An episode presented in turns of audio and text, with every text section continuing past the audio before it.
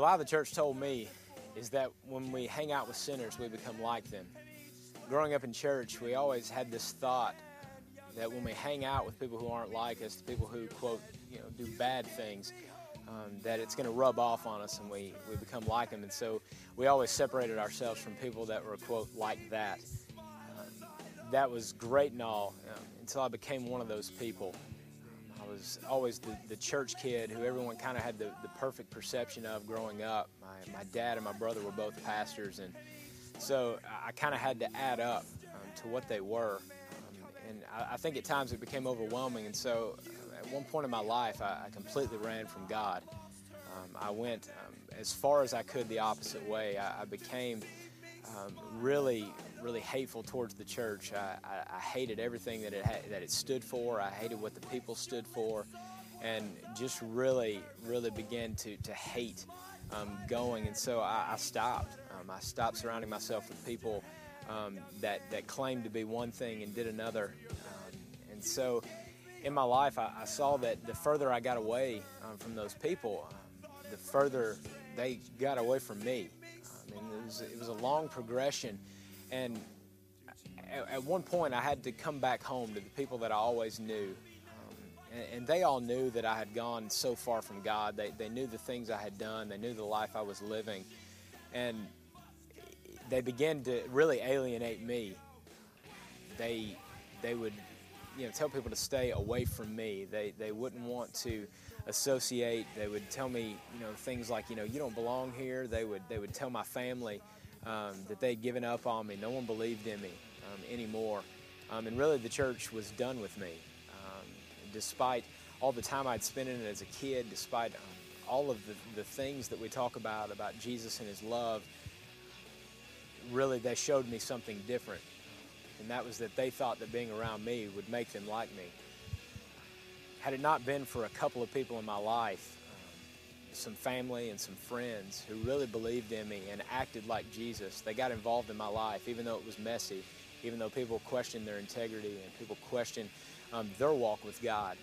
They chose to get messy and they chose to be involved in my life. And so, slowly but surely, um, because of these people's influence and because of their love and, and really them acting out their faith, um, I began to change. I began to see my life turn around. And, and, it's because of those people that I'm, that I'm here today. I'm doing what I do um, as a worship pastor at a church. Um, when the church told me that I couldn't make anything out of myself, um, God chose to turn me around.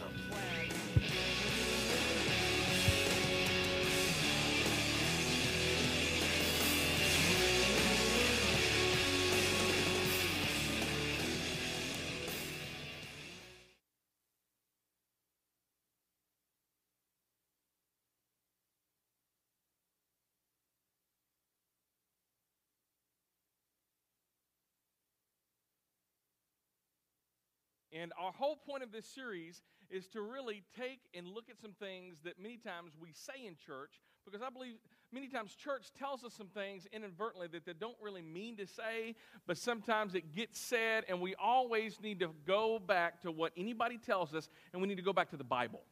Because the Bible is our authority on life, not church, not a denomination, not what a person says, but what God says. So that's what we're doing in the next three weeks. We're looking at lies that the church told me. And uh, I'll tell you, uh, I got as, as we were kind of going through this, there's a lot of stuff out there that, again, I don't think the church means to say, but inadvertently they do say. The first one is this here's a lie. Uh, but coming to church will change your life. Sounds good, and sometimes churches communicate that, but if you think about it, the only thing that can change people's lives is who?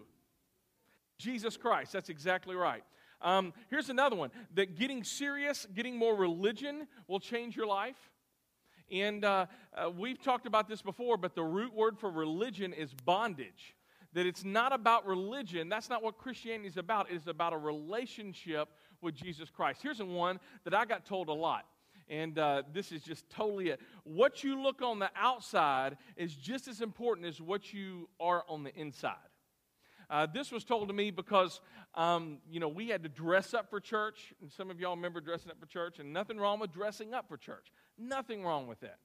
But if the whole point of dressing up for church is thinking that you're going to impress your Heavenly Father, then that's not a great thing. So, even though there's nothing wrong with dressing up, wearing a tie, and all that, if you think that God's going to be impressed by your outward appearance, He's not. In fact, here's a verse for you 1 Samuel chapter 16, verse 7. God is, says this that man looks at the outward appearance, but God looks at the heart. That's exactly right. That God really doesn't care what you look like on the outside. Man may, but God really doesn't. Let me give you another one. Every day with Jesus is sweeter and sweeter. I mean, there are, there are wonderful songs written about that wonderful truth. Here's the problem with that is what I, it, becoming a Christian is kind of like working out. If you're lifting weights and it's easy for you, then you're doing it wrong, right? I mean, if it's something that you're doing, it's, you're, it's just not happening because every day with Jesus, He's going to get more up in your business and there's going to be more things that you're struggling with and you think I, you know I, that didn't that sin didn't bother me last year but it's bothering me this year. Or, or, how do you tell that every day with jesus is sweeter and sweeter to a christian a christ follower who's in a muslim country who gets killed sharing their faith? Every day with jesus is just sweeter than sweeter. Let me give you another one. That, that coming to church coming to jesus is going to solve all your problems now, that is half true. It's going to solve some of your problems. It's going to solve the problem that you struggle with when it comes to what you should do in life and, and, and your purpose in life. It's going to solve that problem, but I promise you, it will create more problems for you as well. So let's just don't say that. I mean, what do you tell the lady who just started coming to one church and gave her heart and her life to Jesus Christ, and now she's wanting to follow Jesus, but yet her husband isn't coming to one church, and Jesus is a source of contention and war in their marriage. In fact, even Jesus said it this way that I came not to bring peace to everybody, but to bring a sword to some people. I'll give you another one. Now, this one's a huge one, and this is the one we're going to be talking about today. That if you hang out with sinners, you're going to catch what they have. That sin is contagious like a virus. How many of y'all got one of these things when you got in? All right, they're a little freaky, a little funky. All right, um, but these are like masks that you put over your, your face. And so many times when we become Christ followers, we think we can't get around people, other people, because we may catch what they have. That because of what they're doing and who they're hanging out with and this and that, that we may catch what they. In fact, sometimes even our moms even said that, right? They even said, you don't need to hang out with those people because you're going to become like them. And there is some true statements to that, but we're going to be looking at a story from the Bible that totally debunks that lie. Totally debunks it. So if you have your Bibles, turn with me to Luke chapter 7. Luke chapter 7. Now, a couple ways you can follow along with us. If you have a smartphone, you can download the YouVersion app. You can follow along with it. Uh, we ask that you would take out your phones. In fact, my phone number is going to be up here. So if you would like to text me some of your questions uh, at the end of the service, we're going to be able to answer some of your questions on the fly. So you can follow along with your phones. You can follow along on the screens. Uh, but we also give away free Bibles here at One Church. So you're welcome to come and grab those as well. Luke chapter 7, verse 36. And this is what, this is how the story begins one of the Pharisees asked Jesus to have dinner with him. So Jesus went to his home and sat down to eat. Now, let me explain because if you've not been to church in a long time, or maybe you've never been to church, you don't know what a Pharisee is. A Pharisee was a person who um, tried earning their way to God, tried impressing their Heavenly Father with what they know and how good they are. They were very religious. And in that time, the Pharisees were kind of seen to have it all together. In fact, they memorized the first five books of the Old Testament because at that point there wasn't a New Testament. It was just the 39 books of the beginning of your Bible. And they were very religious, very pious. Uh, they thought they kind of had it all together, and they didn't think that they really needed a lot of forgiveness from God because they were the best of the best of the best of the best. So these Pharisees were kind of the in crowd in, in the religious circles. Now, here, here's something very important to know is in Luke chapter 7, verse 36. In order for us to be able to put and understand the rest of this story, you're going to have to see how this is played out in another gospel. Because Luke gives us one portion, and in Matthew chapter 26, verse 6, we get a little bit more information about this Pharisee. Now, we read in Luke ch- uh, chapter 7, we're going to see it, his name is Simon. But in Matthew chapter 26, verse 6, we read that yes, his name is Simon. He is from Bethany, and he previous, previously had what? Leprosy. Now, leprosy, many of us, we don't know what leprosy is. It was a disease of that time, and it was a dreaded disease. Let me explain a little bit about leprosy. Leprosy was thought to be a skin condition. And what happens is on the skin, there would become white splotches on the skin. And after a while, if it was left untreated, you had some hard time feeling where those white splotches were at. Now, as we know today, leprosy is really not a skin disease at all. It's actually a disease of the central nervous system. And this is and this is the horrific thing about leprosy is in leprosy if left untreated, it kills nerve endings and you can't feel pain. Now some of y'all you're thinking that's a good thing, right? I don't like pain. And nobody likes pain. But let me explain it this way. This past week, I was putting logs in our fireplace. And we have a metal grate to put the logs on. As I was putting the logs in the fireplace, I, I noticed that one of the logs was getting ready to, you know, come out. So still getting a poker. I just had to reach my finger in there because it, it wasn't on fire yet. I'm not too freaky.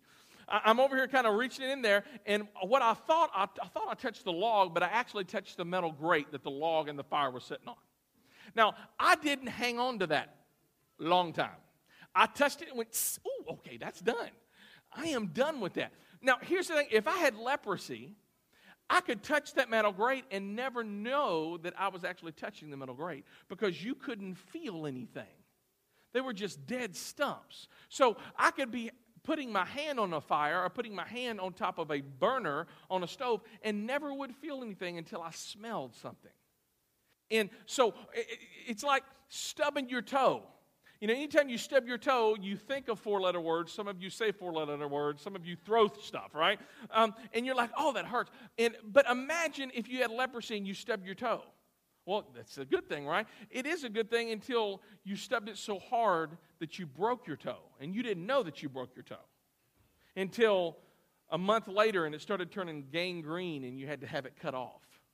You see, leprosy prohibited you from feeling pain. And leprosy, what made this horrific is leprosy was contagious. Leprosy was contagious. So, lepers in that day and age, they were seen as unclean. They were seen as ritually unclean. They couldn't come to the temple. They, they, people were so afraid of getting leprosy that you could no longer, you couldn't have human contact with somebody. I mean, reaching over and holding somebody's hand, it's out of the question. In fact, if you had leprosy, they banished you and you had to go to a leper colony. You had to live with other people whose lives just slowly faded away into oblivion and whose parts just started falling off. I mean, it, it, you just didn't interact. You couldn't come to the temple and worship. Um, here's another thing. And if you chose to get out of those leper colonies and you chose to walk up to Jerusalem, when you see somebody in the distance, you had to yell out, unclean, unclean unclean. I mean, it was a constant reminder that you didn't fit in, that you were ostracized. It was a constant reminder. I mean, these people, the only thing they want to do is just be normal and just be people that can just have relationships. But these people were ostracized and they were reminded every time they had to yell out, unclean. Unclean. Don't come any closer. In fact, people, when they saw lepers, they would t- many times take up rocks and hurl at them just to make sure they wouldn't come close because they didn't want the disease. I mean, we have some diseases in this day and age that kind of has the same stigma as leprosy. And these people, yes, the, the rocks hurling at them hurt, but the words that were hurled at them even hurt worse. And some of you know the sting of that. By the way, one thing I am leaving out is in that culture, leprosy was synonymous with sin that if you were a leper, you were an automatic worst of the sinners. Now, with that in mind, let's go back and let's read Luke 7:36 and it says one of the Pharisees asked Jesus to have him for dinner and Jesus went to his home and sat down and eat and this man this Pharisee previously had leprosy. Now, verse 37. When the certain um, um, immoral woman come to the city, heard that he was eating there, she bought a beautiful alabaster jar with expensive perfume. So we have this immoral woman who shows up at the house of Simon. Now, Simon was a Pharisee, used to be a leper, used to be ostracized. Now, some reason, maybe he got healed, maybe it went away. He's okay. He's a holy Joe. He's a very religious person. He's part of the in crowd. And he sees this woman on the fringes of society. She, it just says she's immoral. We don't know exactly what she's done to make herself immoral. She may have just been a person, a sinner, because to all Pharisees, everybody was immoral except for them. This woman came with this alabaster jar filled with perfume. I mean, filled with this very expensive perfume. And the Pharisee, Simon, he's probably embarrassed that this woman's around. Look at verse 38. Then she knelt behind him at his feet, weeping. Her tears fell on his feet, and she wiped them off with her hair. And she kept kissing his feet and putting perfume on Jesus. Now, look at Simon's response. When the Pharisee, we still don't know his name yet, we'll get ready to see his name. When the Pharisee who invited him saw this, he said to himself, this, If this man were a prophet, he would know what kind of woman is touching him. She is a, and let's everybody say that. She is a sinner. Remember, she is unclean, unclean, unclean. Just like Simon used to be unclean, unclean. He forgot what he used to be. He forgot that he used to have leprosy. He forgot how it felt to be ostracized. And in verse 40, here in Luke chapter 7, look what Jesus says. Then Jesus answered his thoughts. By the way, only Jesus can answer thoughts. That's pretty cool. See, some of you ladies, you think you can answer thoughts. Come on, tell the truth, shame the devil. All right? If you're married, you think you know your man's thoughts. And to be honest with you, you probably do. If he's thinking about food or sex, you probably do. All right? Then Jesus answers his thoughts and said, What's that next word? Simon. You see, the same dude found in Matthew chapter 26 is the same dude found here in Luke chapter 7. And here in both of these, a woman kneels down and wipes Jesus' feet with her hair and with the perfume. Jesus answers his thoughts and said, Simon, he said to the Pharisee, I have something to say to you. And Simon replied, Go ahead, teacher. And Jesus begins telling a story to this professional religious person, this person who had it all together, or so he thought. This Pharisee who used to have leprosy, who used to live as an outcast. Jesus is going to tell a story to him. And listen to what Jesus tells a story about. Jesus is all about correcting this guy's wrong beliefs, to the lie that this person has accepted because he thinks hanging out with sin people, people who have sin, you're going to catch it. So the best thing to do is not hang around them, to have your guard up. Listen to what Jesus said. Jesus told them this story. A man loaned money to two people 500 pieces of silver to one and 50 pieces to the other. But neither of them could repay him.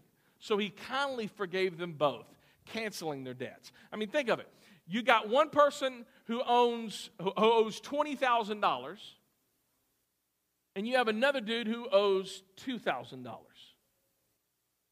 And the master says, "I'm going to cancel both debts." I mean, they received something that they didn't actually deserve, both of them, right? None of them deserved having their debts canceled. And that's where we get the word grace from. It's something that's undeserved the master unconditionally forgave both of their debts, the big one and the little one. Now, keep on going. What do you suppose, who do you suppose loved him more after that? Jesus asked. Simon answered, uh huh. Because I really feel like Simon probably thinks he's getting trapped. He's getting painted into a corner. Simon says, uh, I suppose the one who's been canceled the larger debt. And Jesus answers, That's right. Then he turned, this is verse 44. Then he turned to the woman and said to Simon, Look at this woman kneeling here. Oh, I'm looking, Simon's thinking. I'm looking. When I entered your home, you didn't offer me water to wash my feet, to wash the dust off of my feet, but she's washed them with her tears and wiped them with her hair. We talked a little bit about this last week, but the culture in that day and age was in, in the Middle East. In fact, even today, some of you know, I met a fellow who just came back from Iraq this week. I mean, you know, I mean, it's very arid, it's very dry, it's dusty. And th- they didn't have pavement, they didn't have asphalt or cement. They would go up along these roads, and the dust would cover not their boots, but their sandals. So, anytime they would come into a person's home, there would be somebody there to wash their feet because everything else is fairly clean, but their feet was all dusty and grimy. And, if that's, and that's if it was dry. If it was wet, it was caked with mud. So, this person, Simon, didn't really wash Jesus' feet, even though that was customary at the time. Look at this. Verse 45 You didn't greet me with a kiss, but from the time I came in, she had not stopped kissing my feet. Now, some of you are going, Oh, time out. Guys don't greet guys with a kiss. In that culture and in that time, they did. And it wasn't kiss on the mouth. All right, it was usually, mwah, mwah, you know, kind of how they do in different cultures. You've seen it done. All right? Some of y'all think I'm getting a little weird, but just hang out with me. You neglected the courtesy of olive oil to anoint my head, but she has anointed my feet with rare perfume. Here's a woman whose heart was filled with gratitude and love and thankfulness to Jesus. She was willing to touch Jesus. And in fact, in that day and age, in, unless you were married to a person, women didn't touch men. She, she took off her head covering, which you never did and she started washing Jesus' feet with her hair. I mean, she made herself socially unacceptable. And Simon thought, yeah, she's socially unacceptable, all right. She is a sinner, and I am not. That's his thought, that's his mindset. Now, listen, listen at what Jesus has, how he ends up this story. I tell you, her sins, and they are many. See, Jesus didn't just gloss over sin. Her sins, and there are many, are what? Have been forgiven. So she has shown much love. But a person who's been forgiven little shows little love. Here we have two sinners, and both of them have the chance to being forgiven. Now, here's a, qu- a question Is Simon a worse sinner or a better sinner than this woman? The answer there is no worse or better. There's just sin. You see, we have a tendency to categorize sin, don't we? Oh, that person, he, he's a white, he just tells white lies, whatever that is. All right, so they're okay, but a person who embezzles, they're really bad. Or a person, you know, he looks at something inappropriate on the internet. He's, that's not too bad. But a person who goes out and commit adultery, oh, that's terrible. You see, God doesn't make distinctions he sees Simon, and we don't know the name of this woman, but this woman who is a sinner, he sees them both the same, on level ground. He sees them both as sinners. But the problem is, even though Jesus saw people like that, Simon didn't see himself like that. She recognized that she was a sinner and that her sins were really big, really huge. Simon did not recognize that he was a sinner, and yet his sins were really big and huge just as well. He forgot what it meant to feel ostracized, to feel on the outside. He didn't put himself on the same playing level as this immoral woman. But this woman recognized that she was a sinner and she needed Jesus Christ. Now look at this, verse 48. Then, then Jesus said to the woman, Your sins are forgiven. And the men at the table said among themselves, Who is this man who goes around forgiving sins? They're thinking the only person who can forgive sins is who? God. So if Jesus is saying he's forgiven sins, then he's saying he is God. And Jesus is saying, That's exactly what I'm saying. I am God. And Jesus said to the woman, Your faith has saved you. Go in peace. Let me tell you uh, just a truism right here. Found people find people.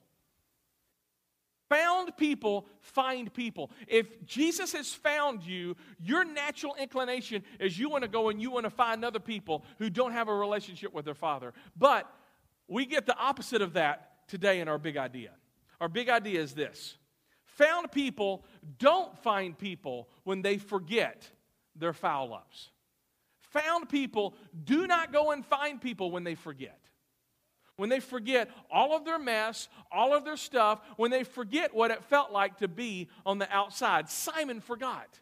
Simon forgot the sting of what it felt like to be somebody who could not come close to people, to somebody who couldn't have relationships, somebody who couldn't even get close to God because he didn't go to the temple to sacrifice. He forgot what it felt like to be totally alone and to have nobody to talk to. He forgot what it felt like. And just in case you think this was a Simon problem, this was a Pharisee problem. In fact, I want to close by this one last ver- one last set of verses in Luke chapter 18 verse 9 it says this.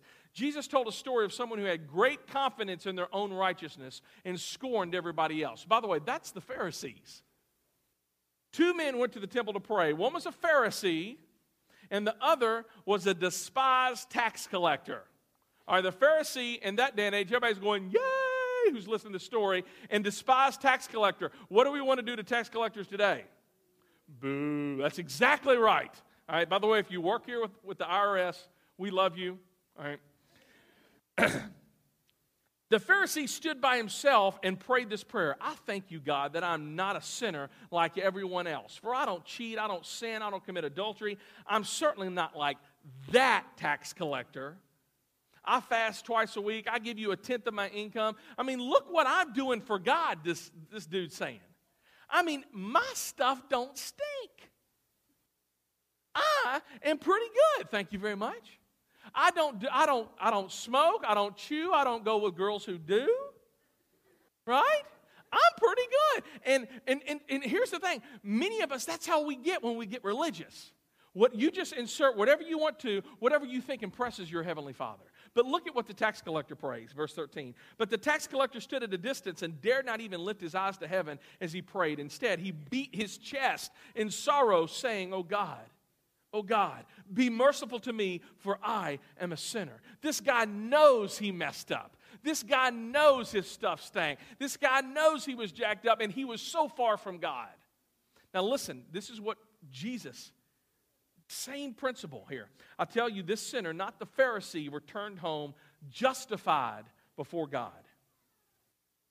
For those who exalt themselves will be humbled, and for those who humble themselves will be exalted. You see, when our, when our idea, if we believe the lie that if we hang out with sinners, we catch sin, let me tell you what your natural inclination is going to be. You're going to want to have an us versus them mentality. You're going to want to boycott them. You're going to want to look down your nose at them and yell at them and hold signs up at them because they're not acting the way you do. Here is just a if they're not a Christian, guess what they're not going to act like? A Christian. Some of you are Christian and you don't even act like a Christian. You know what I'm saying? I'm, I've been that way. So if Christians don't act like Christians, why are we going to expect non Christians to act like Christians? If we have this idea of avoidance, then what we're going to do is we're going to get really crazy and we're going to say, you know what, let's get in our own little community, let's turn off electricity, let's put doilies on our heads, and let's play handbells. And that's not what God has called us to do. God has called us to be in the world, but not of the world, the Bible says. In fact, look at Jesus. The whole miracle of Christmas and the incarnation is Jesus who was in heaven came to earth to be around sinners. That's you and me. I mean, he, he, that's the whole point of Christmas. And he lived around sinners for 33 years, and yet he didn't catch sin. And the people who liked hanging out with him, you know who they were? Sinners. You know the people who crucified him? Sinners, yes, religious people who were sinners. People who thought, you know what, I'm pretty good. I'm pretty good here. Come on, you see what I just did for you, God? Those are the people that killed Jesus. And let me tell you, the, the reason why we're uncovering this slide today is because what we do here at One Church is we do something called invest and invite. We believe that sin is not contagious. We don't believe that at all because the Bible doesn't teach that. So, what we do and what we ask you to do is to hang out and invest your time in people who don't go to church. What we do and what we ask you to do is to invest your time in people who have a busted up relationship with their Heavenly Father. And we ask you to invest in them and pour your life in them and befriend them. And know they're not going to act like you. They're not going to have your same values, probably. That's okay. Because the people who were so unlike Jesus are the people who liked hanging out with Jesus. So we ask you to invest your lives in them and then invite them. Invite them to what? Well, invite them to hear your story. You can tell them how you became a Christ follower. Invite them to church. One of the reasons why we do church the way we do is we want to put, we want to communicate truth, but put it on the bottom shelf so that everybody, everybody say everybody. Everybody can understand God loves them. God is not mad at them. God loves them. That is the good news that we find in the Bible so you can invite them to church. We ask that everybody would do this. And hear me, I think this is so huge. Imagine, and this is what I want you to do as we close. I want you to imagine 2011. This is the first Sunday in 2011. Imagine what this, what your life would be like if you chose, you know what? I'm not going to run from people who are messed up. I'm going to run to them. Because that's what my Heavenly Father did to me. I'm going to go to them and I'm going to love on them and I'm going to spend time with them people who have drinking problems, people who have drug problems, people who have sex problems, people who have friendship problems, people who have problems. And I'm not going to shun them, but I'm going to choose to go into their life where it's going to get a little messy, and I'm going to love on them. And you know, I think I don't think you get extra credit being a Christian if you do that. I think that is the real deal. That's what Jesus did for us, and that's what we're supposed to do for other people. And here's just a quick confession. I think me as a pastor, I can spend the rest of my life hanging out with churched people, religious people, found people, and never get around to finding other people because I've forgotten that I've got some foul ups. And I feel like if I did that, I could live my entire life that way and be a pastor that way. And I can get up to heaven and God can say, Chris, I love you but you missed it. Because I came not for the found people, I came for the lost people. Jesus said it like this in Luke 19:10 that the Son of Man, Jesus, did not come, did not come for the found people, but came for the lost people, for the dying people. That's what he says about himself. That's his mission. And that is our mission here at One Church. Is to find people that don't have a relationship with their Heavenly Father and lead them into that growing relationship with Jesus Christ. So here's what I'm going to ask you to do. Everybody should have one of these. Lift them up if you do. I want you to hang on to these. Oh, you can put them down. I want you to hang on to these. In fact, what I'd like you to do is maybe get a Sharpie and write maybe the initials, not the name, but the initials of somebody that you need to invest your life in. Somebody who does not have a relationship with Jesus Christ. Somebody who doesn't go to church. And I want you to just write their initials on them, and I just want you to maybe put this in your car, put this in your Bible, put this in your purse, whatever it is. And I want every time you see this, I want you to pray for that person. And pray this. I don't want you to pray this. God, bring somebody to tell them about Jesus. you are that person. You are that person. Let me tell you what you need to pray.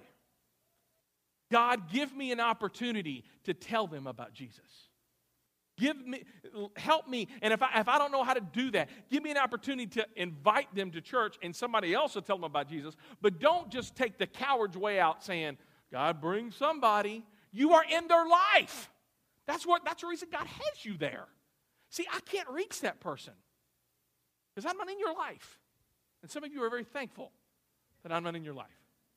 All right, got a couple of questions and then we'll be done. How does this relate to? Oh, we got another one. Ever since I've, oh, I got all kinds of them. Hang on a sec. We'll get out in, in about two o'clock. I'm, I'm joking. I'm just joking.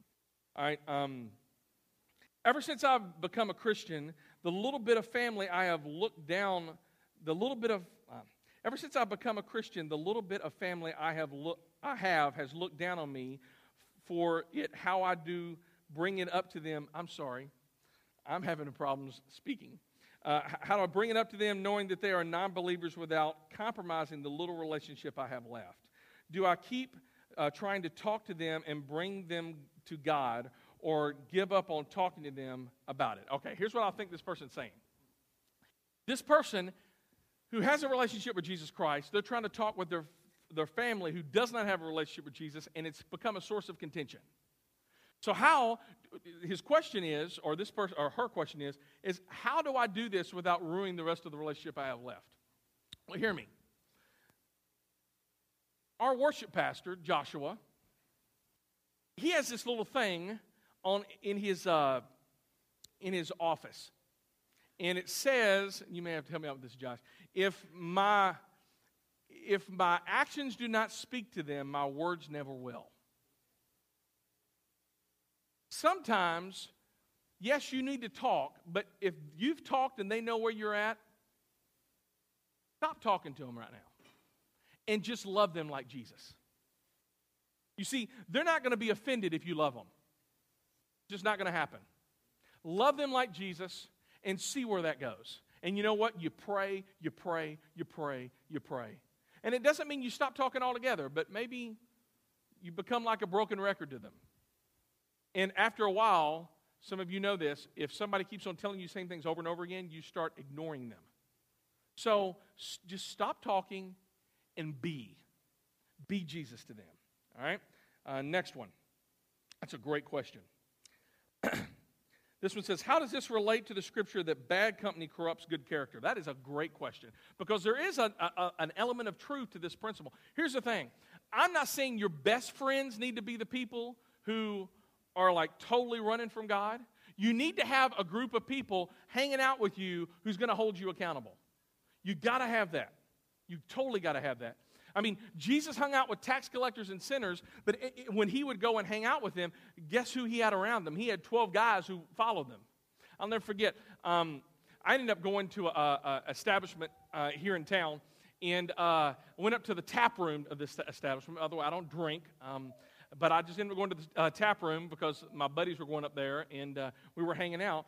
And these people who were going with me, they were Christ followers. They were very committed Christians. So um, we went there, and by hanging out there, I got to share my faith and invite a person to come to one church. And you know what happened? They came to one church. But see, I didn't go up there by myself. And this is what's very, very important. You got to know your strengths and weaknesses. If you're an alcoholic, you probably shouldn't do that. Or if you are, you need to take four or five guys or gals with you who's going to say, you know, you can't do that. So you, you got to be very, very careful there. You got to have a support system and people are going to hold you accountable. That's a very great question. Got another one. Um, wow, this is a good one. What do I do for somebody I don't know how to tell them about Jesus? What should I do? And again, this goes to exactly why we do what we do here at One Church. The reason why we do church the way we do here with, you know, with the lights and the way we communicate this, it's not because we need this. I mean, you can worship God without lights. You can worship God without a sound system or any of this. The reason why we do this the way we do is so that when somebody shows up who's never been to church before, they will go, wow, that was church? I had fun. There wasn't an organ. There wasn't a stained glass anywhere. Not that there's anything wrong with that. I kind of feel like Seinfeld. Not that there's anything wrong with that. All right? But here's the thing. I, so many times, the reason why, especially in the South, people don't go to church is because they've been to church, right?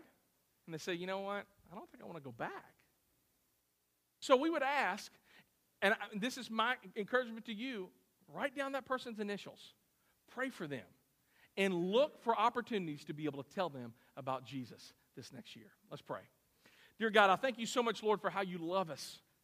Lord, I thank you so much, Lord, that you didn't have that type of attitude that you could catch sin from us because you came from heaven to earth, lived for 33 years so that you could bring people to yourself. And Lord, I thank you so much for that, God. That all of us in here, that when you look at us, we're on level playing ground. That the that the preacher's not any better than the prostitute, that we're all just the same. All of us are born sinners. All of us. And none of us are born having a great relationship with God. That in order for us to have a great relationship with God, we have to realize that we are a sinner. We have to realize that we are far apart from God. And Lord, it's once we realize that and ask Jesus Christ to come into our heart, believing in Him that He will take care of our sin problem. Lord, that's when you change us from the inside out. We love you, Jesus Christ. And it's in your great big name that we